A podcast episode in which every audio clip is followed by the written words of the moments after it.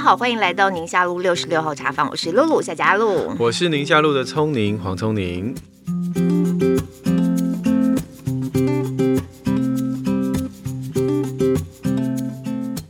今天呢，我们要聊的话题有比较沉重一些些，嗯、但因为等一下会蛮沉重的，所以我们现在先有一点点轻松的破破题好了，今天呃轻松的开场，就是我想要跟你分享一件事情。好。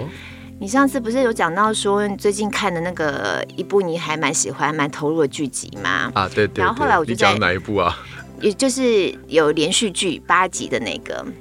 你是说哎哪一个？西洋棋吗？啊，对，西洋棋那个。Oh, OK OK。因为这样就破格啊。总而言之呢，我就在领域上看到一个 po 文啊，然后我一看到超想跟你分享的。呃、啊，他说什么？他说呢，小明有一次就买了两只冰棒回家，对。然后妈妈看到之后呢，妈妈就把其中的一只冰棒冰在冰箱里，啊、然后小明就说。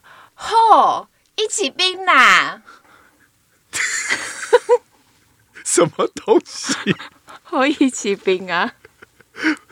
笑点在哪？等一下，我想好久哦。就是小明他买了两只冰棒，妈妈只有冰一只啊。对对对。小明就说：“吼！一起冰，就两只一起冰。”对对对。就后一起冰啊！哦，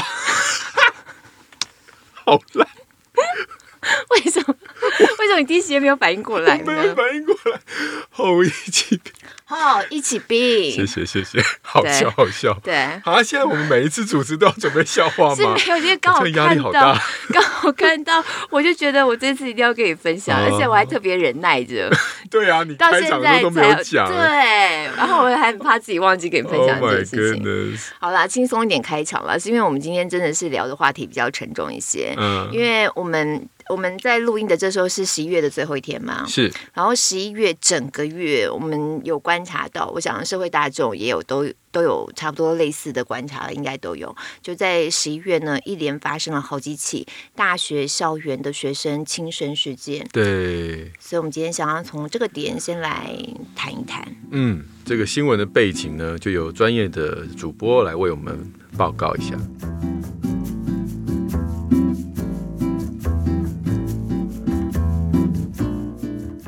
其实这事情开始被大家注意是在十一月中的时候，因为在十一月中一个礼拜，短短就是礼拜一到礼拜五这种五天之内，对对，就在台大就有三起像这样子学生轻生的事件，那导致有两死一重伤。其实，在当时台大校长管仲闵就有说了，这三位当中有一个是高关怀对象，嗯，但其中有一个从来都没有接受过心理辅导，嗯，然后他也有去提到说，目前在台大心辅中心。的一些人力资源，可是确实，虽然人力是符合政府规定，可是他说，现在学生如果有需要像这样子的辅导的话，预约得要花比较多的时间。嗯，所以他们打算明年要再增聘一些人力，希望能够把这个咨询的时间，学生们预约时间可以缩短，那同时也可以拉长每一个孩子在进行咨询的这个过程，同时也希望有一些精神科跟心理科医生的专业协助。对。这是一个。那除了台大之外哦，就从十一月中接连好几个学校都有类似的事情不断传出，成大也有。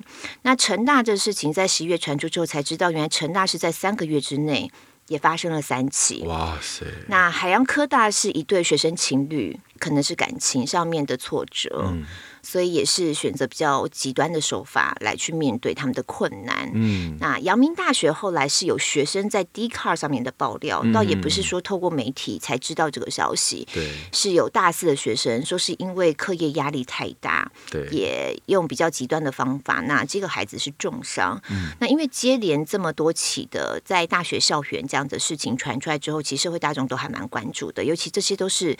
所谓的好学校，对哦，精英学生，对，所以关注度就特别高。那教育部长潘文忠他在立法院也接受。呃，质询的时候也有立委关关注这个问题，那他也坦诚，就是校园的辅导人力不够，所以教育部希望能够在这上面预算上面要给一些支持。嗯，嗯，而且根据教育部的统计，那在呃二零零九年到二零一七年之间，大专院校自杀致死的人数呢，原来是降低的哦，原来是从五十二人降到四十七人的，嗯，可是，在二零一九年就升高一点点。到变成是五十九元，可是到今年，因为今年统计到十一月都还没有结束，对，还有最后一个月嘛，不对，不是一个完整的一年统计，对，人数就上升很多了。今年截至目前为止，这个人数已经来到了七十八人，哇，上升了大概百分之五十。对，如果你按照比例上来看的话，哦、会觉得那个比例有点惊人这样子。那同时，我们也发现，在我们的许愿池当中，有一些听友是跟我们反映到他们的孩子，对，嗯，有一个是中学年纪的孩子，说也开始是有一些忧郁症的倾向。嗯、那妈妈家长心里头当然是非常的担心啦，也不知道该怎么样给孩子支持。那其中也有一些孩子，我发现是年纪比较小的，家长也有在我们的学员池提到说，可能有一些情绪上面的问题。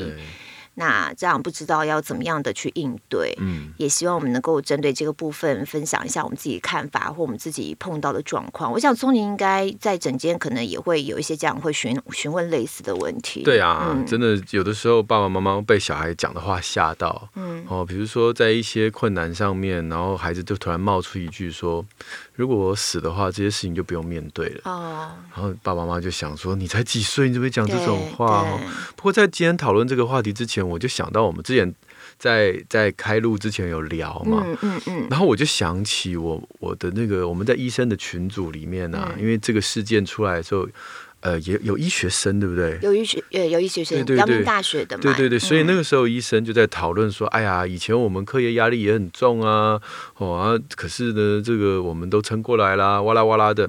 那其中有一位版主，嗯，他就在大家的留言当中说，你们。你们你们是专业人士，你们知道不应不应该这样讨论吗？哦，他就把这个精神医学会的这个报道的自杀报道的六步六要贴出来。嗯嗯嗯，他说我们这边虽然是医生群组，但人也不少。嗯，那你不可以报这个啊？我们这六步就是不可以刊登啊照片或遗书，不可以报道细节，不可以呃简化自杀原因，就这一点了。嗯嗯，不可以简化自杀原因，然后不可以把自杀光荣化、耸动化，不可以用宗教的。刻板印象或文化刻板印象来解读，然后也不可以过度责备，嗯，感觉就会有那种啊，现在人都是小孩子都是草莓族啊，然后玻璃的很脆弱啊，这种这种感觉出来，就是过度责备。那六要就是要呃与医疗卫生的专家密切讨论，然后要用这个自杀身亡啊，不可以用。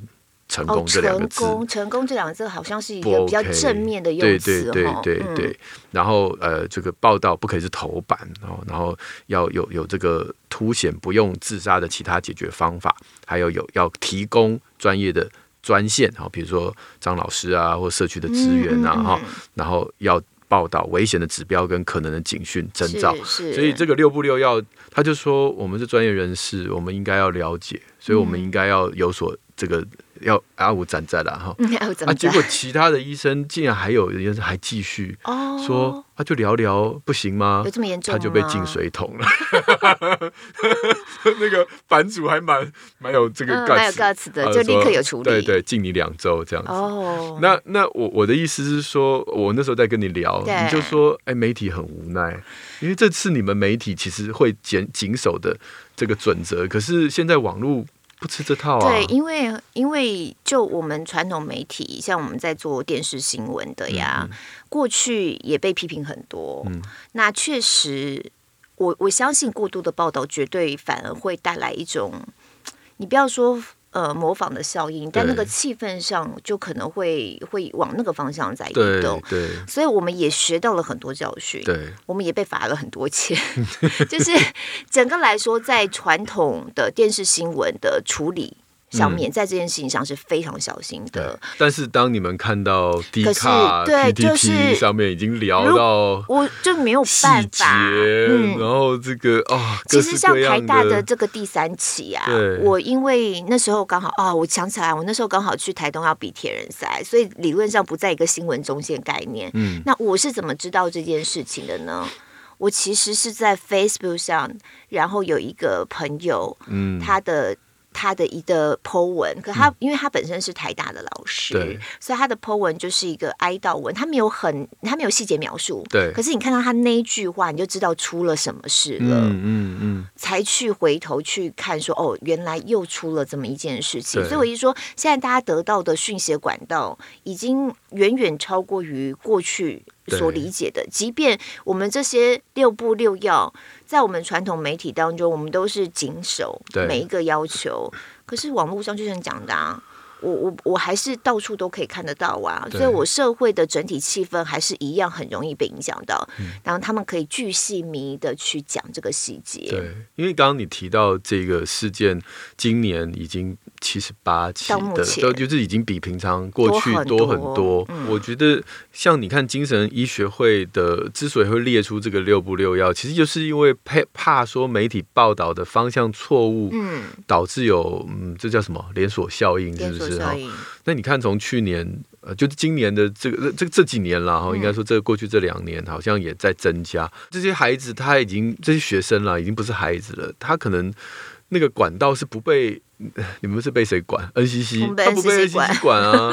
他从 D 卡，他从 PDD，从 Facebook，从 Twitter，从从这些地方来的讯息是不嗯无法被这个六不六要来管控的，除非。除非像你刚才讲那个版主，就是很对，就版主要有 guts，对对对，要有要有要明理，就是说，哎，这个东西我们到此为止。嗯，那我觉得这很难哎，有那么多版，拜托，你怎么可能啊？有些人 po 在自己的脸书上，你你也很难。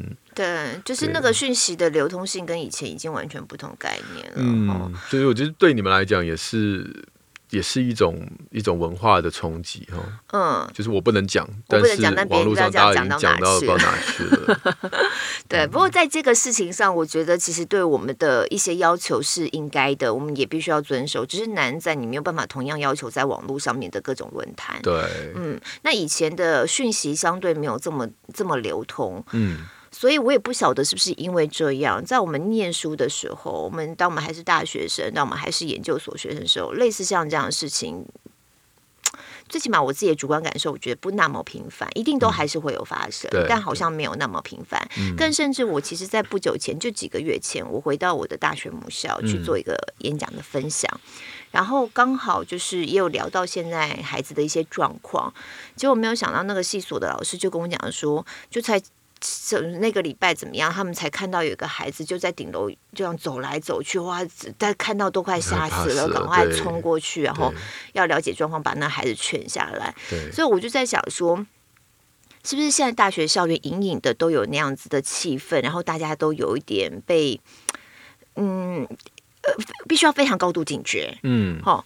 那回头来看到我们念书时期，像你念医学院，那就是大家传统上能够理解竞争最激烈的、压力非常非常大的一个科别。嗯，你们以前这些精英学生们，你自己的印象，在你们学校有发生类似的状况，或你有听闻，或大家有那种压力大到一个大家互相讨论都偏悲观，或是好像常常有学生有忧郁的同学有忧郁的状况，大家大家在聊的吗？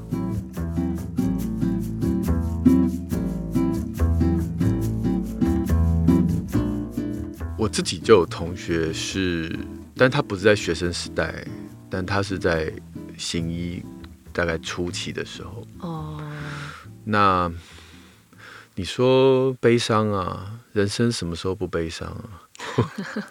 我以前也是一个很、很、很悲观的人啊，真的啊。嗯，在在没有信仰的时候，哦，我我我也是常常会问那个问题的，嗯，就是人生活的是什么？到底为什么？为什么？嗯。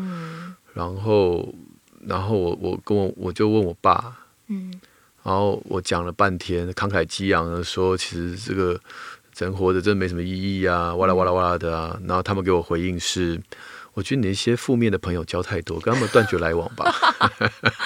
哦，他们是这样回你的。我就呃，这个好像不是我要的答案。嗯嗯，对，但是就是那个惨绿少年，然后青涩的时代，其实我我可以理解。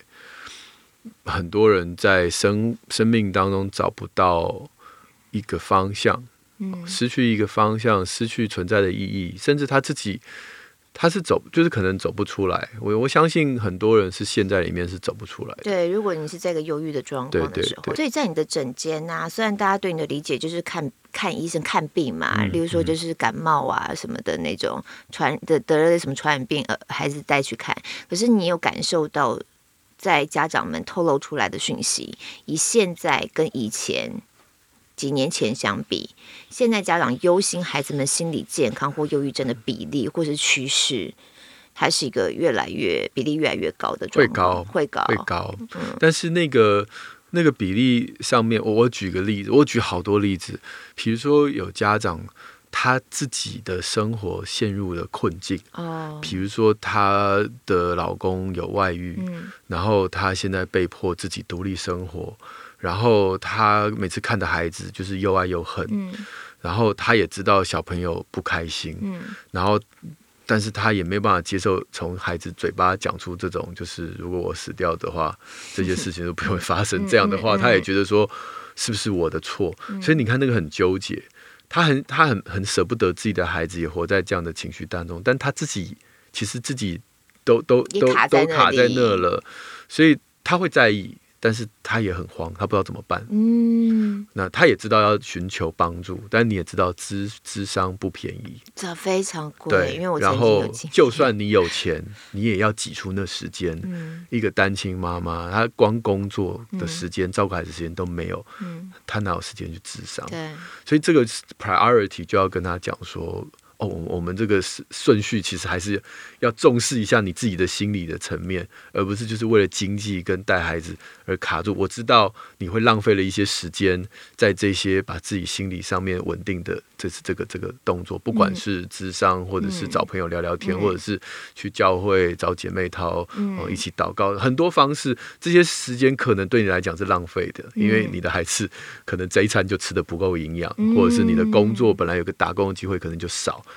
但是你先把自己这个部分先坚强好，你你才有机会，后面才有，后面你还有办法继续走下去。对，呃，这这个当然我讲，那他要不要接受这个要很长一段时间。那我也看到有些妈妈，哎，渐渐渐渐他就步上正轨，那感觉他们的亲子关系也好，其实他孩子就很比较不会讲出这样的话。嗯，嗯，但我也有看到反面的啊，比如说我有碰过一个一些孩子。渐渐长到青春期，我就开始有点担心。我已经觉得，哦、我我只能尽我的力量，就是当他来整间看我的时候，我给这个孩子微笑啊，拥抱一下，然后至少说世界上，虽然你很久才看我一次，但是有一个叔叔是。是觉得你很棒，哎，所以到你整间，孩子常常会有一些就是从小看到大的那种，对对对，我告诉你那个整间的对话，你就知道这样其实是很危险的。比如说那个孩子他在吃过动症的药，嗯，这个没有不好，没问题。但是那个孩子呢，他就说我不想要再吃药，嗯，好，他表达说他不想吃药，那不想吃药背后一定有原因嘛？对，那这个这个家长就立刻在我面前就说没这个选项。哦，听都不愿意听，对，没这个选项。好，我心里想，其实这个选项其实有的，只是 只是只是你愿意放弃什么哦。所以对这个家庭来讲，为什么没这个选项？因为他吃药，他在学校就稳定，他的成绩还 OK，没有叫好了就 OK，嗯，所以他没有办法接受自己的孩子回到过去是。他要常常去学校跟老师讲话道歉，哇啦哇啦这些事情，哦、所以没这个选项。哦，那我可以理解，我可以理解。嗯、但是对这个孩子的心目中，我几乎可以从他的这句话的背后寻爱之音是：所以如果我不吃药，你是不是就不爱我了？哦，所以你只爱了吃药的样子，你只爱我吃药，只爱我吃药的样子。但是当我不吃药，开始有点。就是这个这个冲动控制比较不佳的时候，开始情绪比较容易顶嘴的时候，你就不爱我了。嗯嗯，嗯，所以他他已经长大了，他想告诉爸妈说我不想吃药。嗯，其实你说他不知道吃药的好处，他知道，他其实吃了很长一段时间，他其实在学校他有得到老师比较好的肯定，他是知道的。嗯，嗯，所以有些孩子他是他是知道这个好处之后，那他反而会跟爸妈要。哦，但这个孩子不是，嗯，所以你看，其实用药不用药，当然我们今天没有讨论这件事情。我只要讨论是说，当爸妈说没这个选项的时候，我就开始担心这个孩子。我觉得你讲到一个重点哦，就是说孩子他他是一个成长是一个历程。对，如果我们今天讲到这种十八到二十五岁的大孩子，等到他已经长到这样子的年纪了，嗯，你忽略他在这整个历程所透露出来的讯息之后，对。对那到这样的年纪有这样的倾向，你要再去改变他，或者是想要怎么样的去介入他、帮助他，我觉得那难度其实又高出很多。对。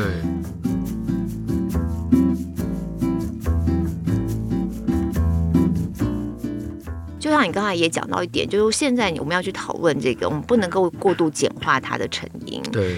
那其实它的因素真的非常非常复杂。我觉得我等一下分享最近我在读的一些书，嗯，可以跟大家做更多的讨论。嗯。但是这里面呢，就会去提到说，这真的是一个整个世代性的问题。如果我要来看，把它当成一个现象面来看的话，它这世代性的问题包含，我就在想啊，现在的孩子会不会不像我们以前？我以前在大学的时候，我的人际沟通，我得到心理安慰跟支持的力量，很多时候都是讲电话，煲煲电话粥，对对，然后就被妈妈骂，因为那一讲真的是几个小时的在讲哦。可是，在那个讲电话。对话的过程，我虽然看不到我的好朋友，可我跟他对话，一来一往的这样子，我就觉得那个其实是一个心理很大安慰跟支持。我就回头去想到我大学的时候，有一次就碰到感情上的挫折啊，嗯、那你会有感情挫折？你那时候不是校花吗？哎，然后我是校花，我不是不知道。但总而言之，也是碰到感情的挫折。哎，就像你讲的、啊，就人家都觉得这人都不会有挫折，这一碰到挫折，那挫折来得特别大嘛。所以那个时候其实是我被重重的一击。那我第一个反应，我就是我知道我的最好的朋友今年认识了，嗯，就是我知道我最好朋友当时人会在学校哪个地方，对。然后我就跑去找他，然后我就抱着他哭，然后他就陪我一起去走走聊聊，然后去。翘课一起翘课，然后去去钱柜唱一个下午这样子，唱一些情商的歌，然后大哭，对之类的。我知道去哪里找人，然后我可以看得到他，我可以抱着他，对对不对？我可以抱着他。可是现在的年轻人，现在这些大孩子，是不是当他们碰到像这样的状况的时候，他们其实没有办法立即得到一个肢体上面碰触得到的一个安慰跟支持的力量？他们可能要去。呃，他们习惯的社群 po 文讨拍，然后或者是在赖的群组里头发一个讯，可是可能当下大家已读不回，大家可能正在忙，那因为那个已读不回，就已经又再一次的受伤，所以我觉得这个就很特别。像哎，我我我我就突然想到，最近听到一个话，嗯，我们以前不是在讲说益者三有，有质有量有多文嘛，现在叫说有读有回有暗赞。对啊，它其实它就是反映了这整个结构性的不同，人跟人之间我们在互动，我们在人是非常群居的，极度群居的，我们很需要彼此的。可是以前我们需要彼此的方式，我们很直接，我们可以看得到对方的眼神，然后他说话有阴阳顿挫，有语气，我不是看到那个字。我们现在都是很多传讯息嘛，那个字是没有办法真实的透露出来的。他的他的给你的一些情感上支持，然后他的眼神你看不到啊。所以我就觉得那个在立即性的，我碰到重大打击挫折的时候，当我在那个年纪的时候。我得到的心理安慰跟社群的支持，我的我的朋友带给我的帮助，对，是我很有感受的，对。然后他真的可以帮助到我，因为你说这些孩子，他其实真的想不开，那个过程是很犹豫的，来来回回的，他就是那一关过不去。其实有人帮他，他就过去了，嗯。所以是不是就是在那个关键的那个时间点？然后现在孩子普遍的呃，他们人际网络互动的模式。嗯没有办法达到像我们以前给予的支持。我我分享一个研究哈，嗯，这个研究也是在青少年，那他们在讲的是一个自信心哦，跟自我的这种啊，我们叫做对自我价值的认同。啊，这个研究其实很很有趣。他先啊分三组，第一组的学生们，请你们写下一个故事，就是你曾经被无条件包容跟接纳的故事。比如说，如果今天是你写，你可能就会写刚才那个故事。嗯，有一个好朋友，有一个好朋友，他无条件的放下他这个课堂，对对对，冒着被当的危机，然后听你，甚至所谓无条件包容，就甚至是说，也许在这感情当中，他早就觉得你们不适合，嗯，但是他还是。就是听到你分手的时候，他没有在旁边说：“你看吧，我早告诉你，对，就没有。”但是他还是跟着你抱一起哭，然后唱唱这个这个 KTV。这个是无条件包容的故事，可以是朋友，也可以是家人，也可以是父母，好都可以，或阿公阿妈都可以。好，你写完这个故事之后，你就放在抽屉里面。嗯，那第二组同学们就写这个有条件被包容接纳的故事啊、哦，有条件哦，就是哎，比如说假设你是呃这个球队的。啊，篮球队的队员，那你有一天比赛呢，这个失误就输了比赛。那虽然这个队长还是接纳你，教练还接纳你，但是他们就落下一句说：“如果你再不好好的表现的话，你就去坐板凳。嗯，好，那那就再给你一次机会。嗯，有条件的包容跟接纳的故事，然后再再那个放在抽屉里这样。那第三组就写一个无关紧要的哈。嗯，那三组孩子呃学生了哈，写完之后就没没声没息的经过了啊、呃、六周啊、呃，就是期中考。嗯，所以他们三组人就都去考试嘛。那考得好，考不好，大概就是分数登记一下。他们这个研究者在这个时间点去做他们的心理素质的测验，就是你对你自己的满意，就是你对你觉得你你怎么样？哦，你活得好不好？你你是不是有自信心？自我形象哈。那考试影响很大啊！我们刚刚不否认这件事情。嗯、其实整体来看，考得好的人都觉得自己形象还不错，蛮、欸、爽的。啊啊，考不好的人对自我形象都会比较差。嗯、这整个趋势是还蛮确定，毕竟学生嘛。对。但是他发现一件很有趣的事，就是当初六个礼拜前曾经写那个无条件被包容接纳的故事的孩子，他们的胜，这个他们考得好，他们没有那么的骄傲。他们考不好也没有那么的悲伤，嗯，他的曲线是很平的，嗯，就是所谓的胜不骄败不馁，嗯，但是在这个我们的主题上面讲，就是他对自己的自信心、对自我价值的建立不不完全有是依赖在外界给的，但不完全在那个考试外界给他的分数，那谁支持他？从这个很明显的这一个实验当中，你会发现他心中其实有一个他的好朋友。就就算天塌下来，有一个好朋友，他是无条件支持、包容、接纳我。就算我考了零分，就算考不及格，他还是我的好朋友，嗯、他还是会接纳我，他还是会抱着我哭。我有一个好的妈妈，有一个好的阿嬷。哦，就算我考不好，他都说我要紧哦，乖孙哦，嗯、就这样。就这么简单，一个实验。好像我们的主耶稣，不管我们怎么样都包容我们。对对对，所以我，我我觉得那个在我的信仰上面，也的确给我多认识了一下这个信仰的珍贵点，嗯、就是就是在圣经里面有很多的故事，他不会因为你今天犯错就吼你垮，嗯 哈哈，你宰戏啊。对。然后之后我还是我还是接纳你，包容你，不代表你不需要承担这个责任，还是要对。哦，不代表你，我接纳你，你这个考零分就不用重修。嗯但是你还是我的好朋友啊，你还是我最爱的人，嗯，你还是我我我所爱的这个这个对象，所以这个无条件被包容跟接纳的感觉，其实对学生来讲，他的自信心、他的自我存在价值是很重要的。嗯、好，那那我就要来看我的孩子，就刚刚讲，我现在是希望我的孩子在成长过程当中不要悲伤到。走上绝路，对，然后有一天你发现已经来不及了。对，那我我我我总不能总是依赖别人吧？然后问他，哎，有没有那个好朋友？有没有一个这样自我、这样包容接纳你的好朋友啊？如果有，那我就不用了哈、啊，你就过来，然后考不好给你扁一下。对，就不是嘛？我自己就可以包包扮演这样的一个角色，为什么要假手他人？这是我从。这个研究当中，哎，自我的反思。嗯嗯，对你这里提醒我，我真的是觉得说，还是回到我刚刚讲的，孩子大了，在发现有这样的状况，你想要介入难度很高。对，所以其实，在孩子还小的时候，我们怎么样去接他的球？对，怎么样去面对他所透露出来的情绪背后释放出来的讯息？对，那我觉得其实是蛮关键的。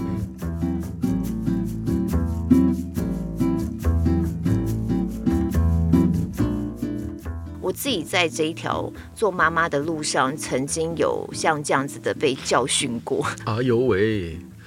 其实我们家有三个孩子嘛，其中有一个孩子，他过去因为就是在呃学习，尤其他刚进国小的时候，嗯、那适应上面确实出了蛮大的状况。对只是因为我觉得在学校里头啊，有一种就是你会调皮捣蛋的，你很外显的适应不良。然后，例如说，可能像过动的孩子或什么的，比较容易去引起注意。嗯，那我们家那孩子，他就是压力一直在心里面一直累积。嗯，你可以看到他各种不大对劲，可是你说不出来到底哪里不对劲。嗯，然后慢慢的到进到学校，可能时间长一点，一年过后，开始他的情绪反应越来越糟糕。所以他回家的时候呢，就会有一些无来由的一点小事，开始情绪整个大爆发，嗯，越来越严重。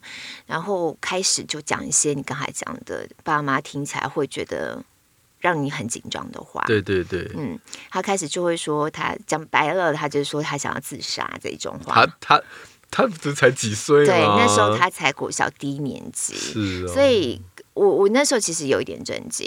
然后我以前看人家家长带孩子做什么儿童心理咨商，我心里头都觉得有点不以为然，你知道吗？Uh, 就小孩就天真浪漫的长大，哪有什么需要什么心理咨商啊？大人想太多吧，就会有这种想法。对对对。就搞到后来，我就带我小孩去心理咨商。Oh. 所以你刚刚讲说咨商一个小时真的是不便宜。对对对。对，然后因为我我不知道到底问题出在哪里，就是我讲的，他很多压力他也说不出来。老实说，在他年纪，他没有办法 figure out 到底哪件事情是我的压力源。对，就是整个加起来的不对劲。那他也说不出来，我也搞不清楚。而且我自己自我评估一下，就是我们家的状况，自己也没有在课业上给他很大压力，所以他那时候功课状况极差。对。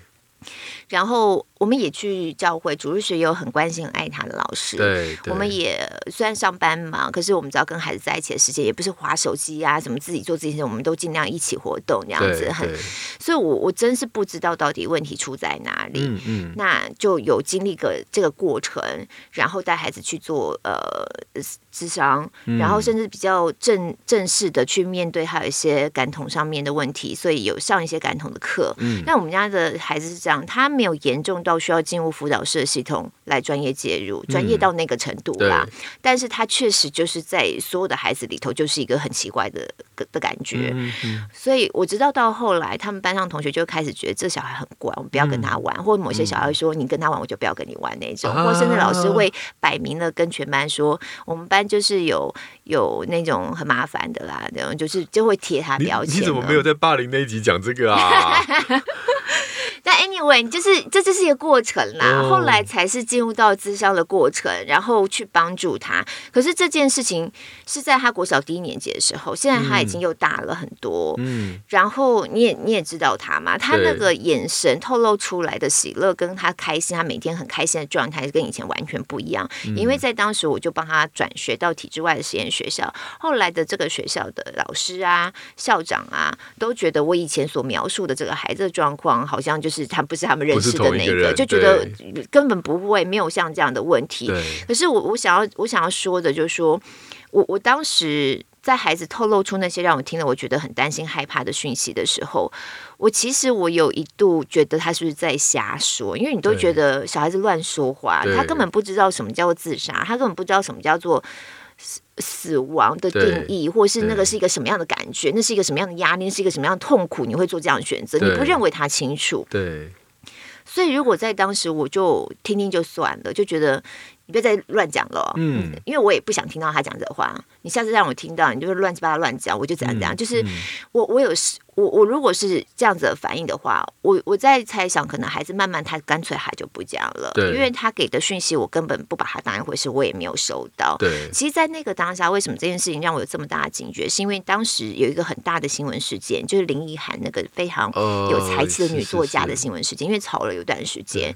那因为我我们在处理这个新闻的时候，除了表面上我们看到的这些内容。这些资讯之外，我其实很想了解，我很想多一点知道这个人。对，所以我有另外上他的部落格还是脸书之类的去看他其他的文章。对对对，我真的是感觉到一个人当他在一个黑暗幽谷的那个出不来的那个状态，有多么的是有多么的无助，然后甚至那个无助的情绪渲染力有多大。因为我只是一个旁人，我根本不认识他，我只是看他写的文字而已。我都可以透过他的文字去。非常影响到我的心情，对对，所以你就可以想到那个当事人在那个忧郁的情况当中，很多人就说：“那你就不要想就好啦。嗯”我觉得那都是瞎话，因为他就是没有办法。他如果有办法，他也不会希望自己这样。溺水的人是救不起。对，所以当孩子，你不要让他到那个没有办法的。的的的情况，当孩子还小的时候，他透露出来的一些情绪的状况，我觉得做家长的还是必须要去对呃好好的认真听小孩讲话。对，如果我们真的没有那个专业，就像你刚才去去讲的那个，可能担心妈妈或什么，他有各式各样的困难，但是那个优先顺序排起来是很重要的。嗯、如果说我在我当下。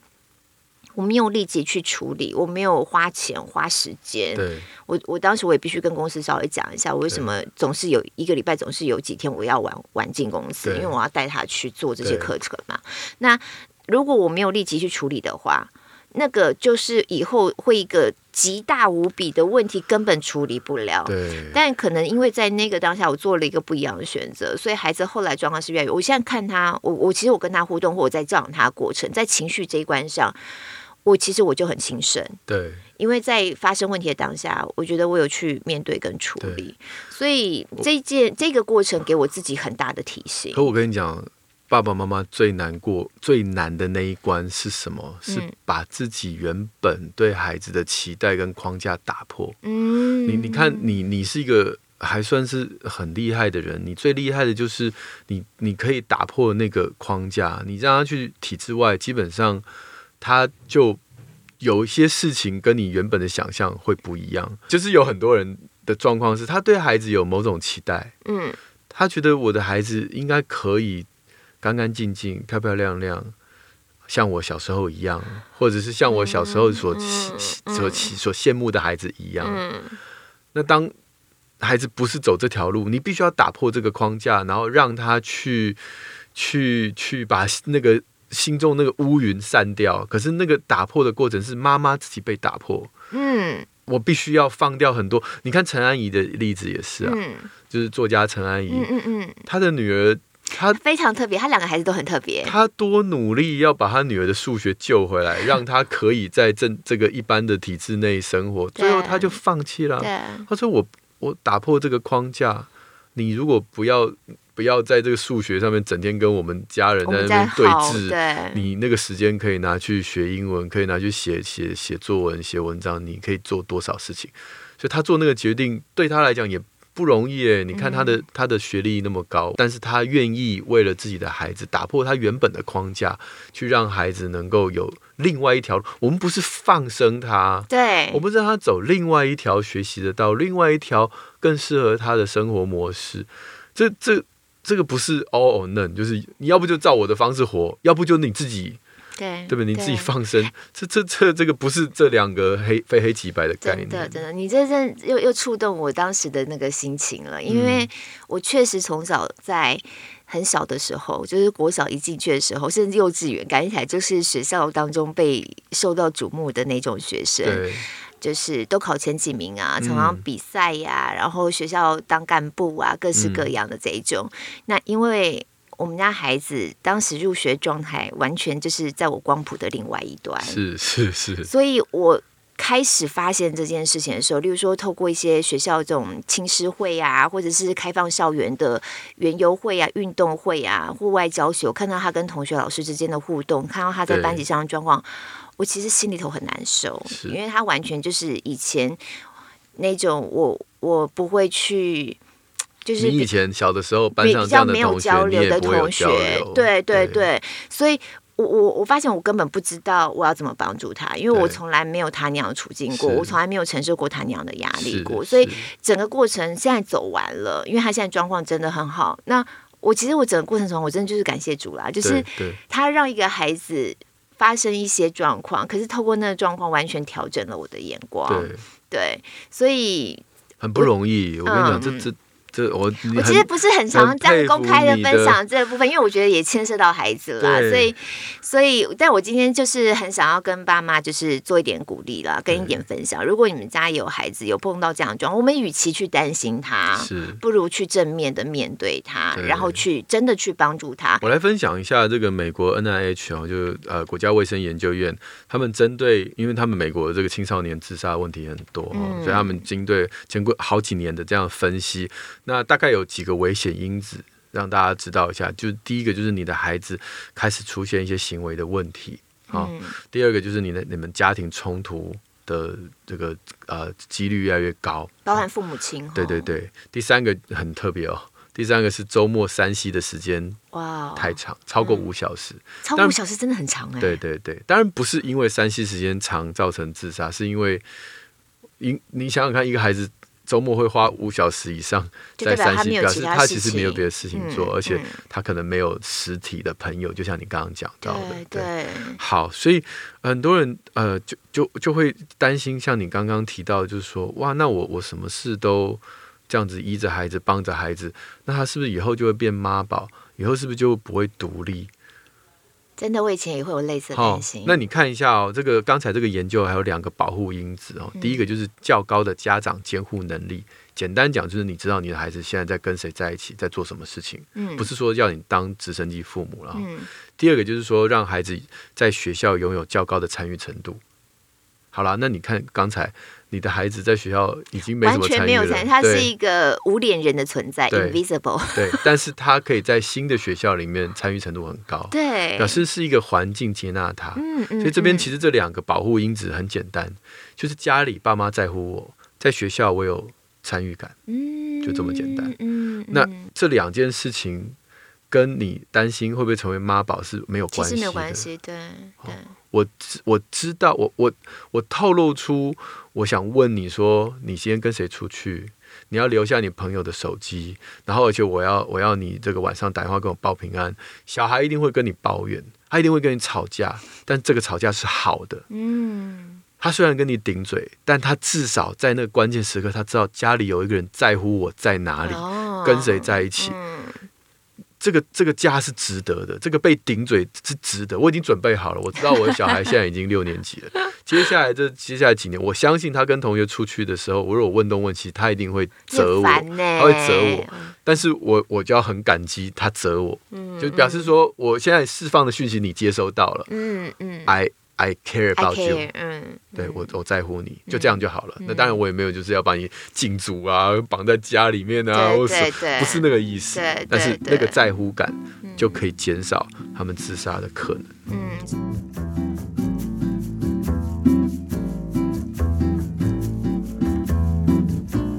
那今天我们有什么特别想要推荐给大家的？我我先推荐这本新的书。我的好朋友陈炳浩老师，嗯嗯，他出这本叫《心理韧性》。炳浩老师的书里面，哎，有一个三对一好的沟通技巧，我觉得还不错。嗯，就是当我要跟孩子沟通一件事情的时候，我要先问三个问句，嗯，而这三个问句，我的孩子会告诉我对。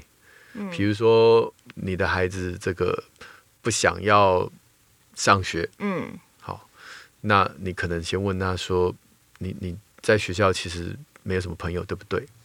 对，对就第一个对。嗯，那其实每天上学的时候，你都会很紧张，所以你晚上有的时候半夜会做噩梦，就是因为这个紧张，对不对？对对。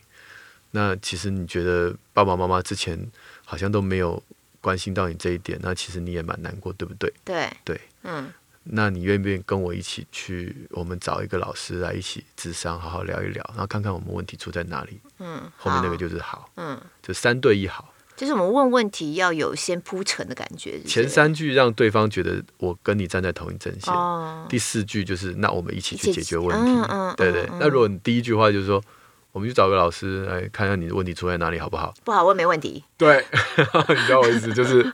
What？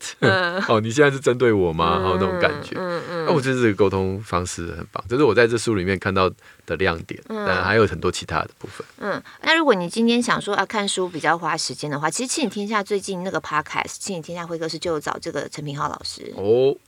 做一集就做一集，嗯嗯嗯，应该可以直接用听的，也可以比较快。就听完我们听他的，对对对对对，先听他们再听我们的也可以了。然后要在他底下留言说是因为听了我们的 podcast 才去听他的啊，太棒了，邀功有没有？真的。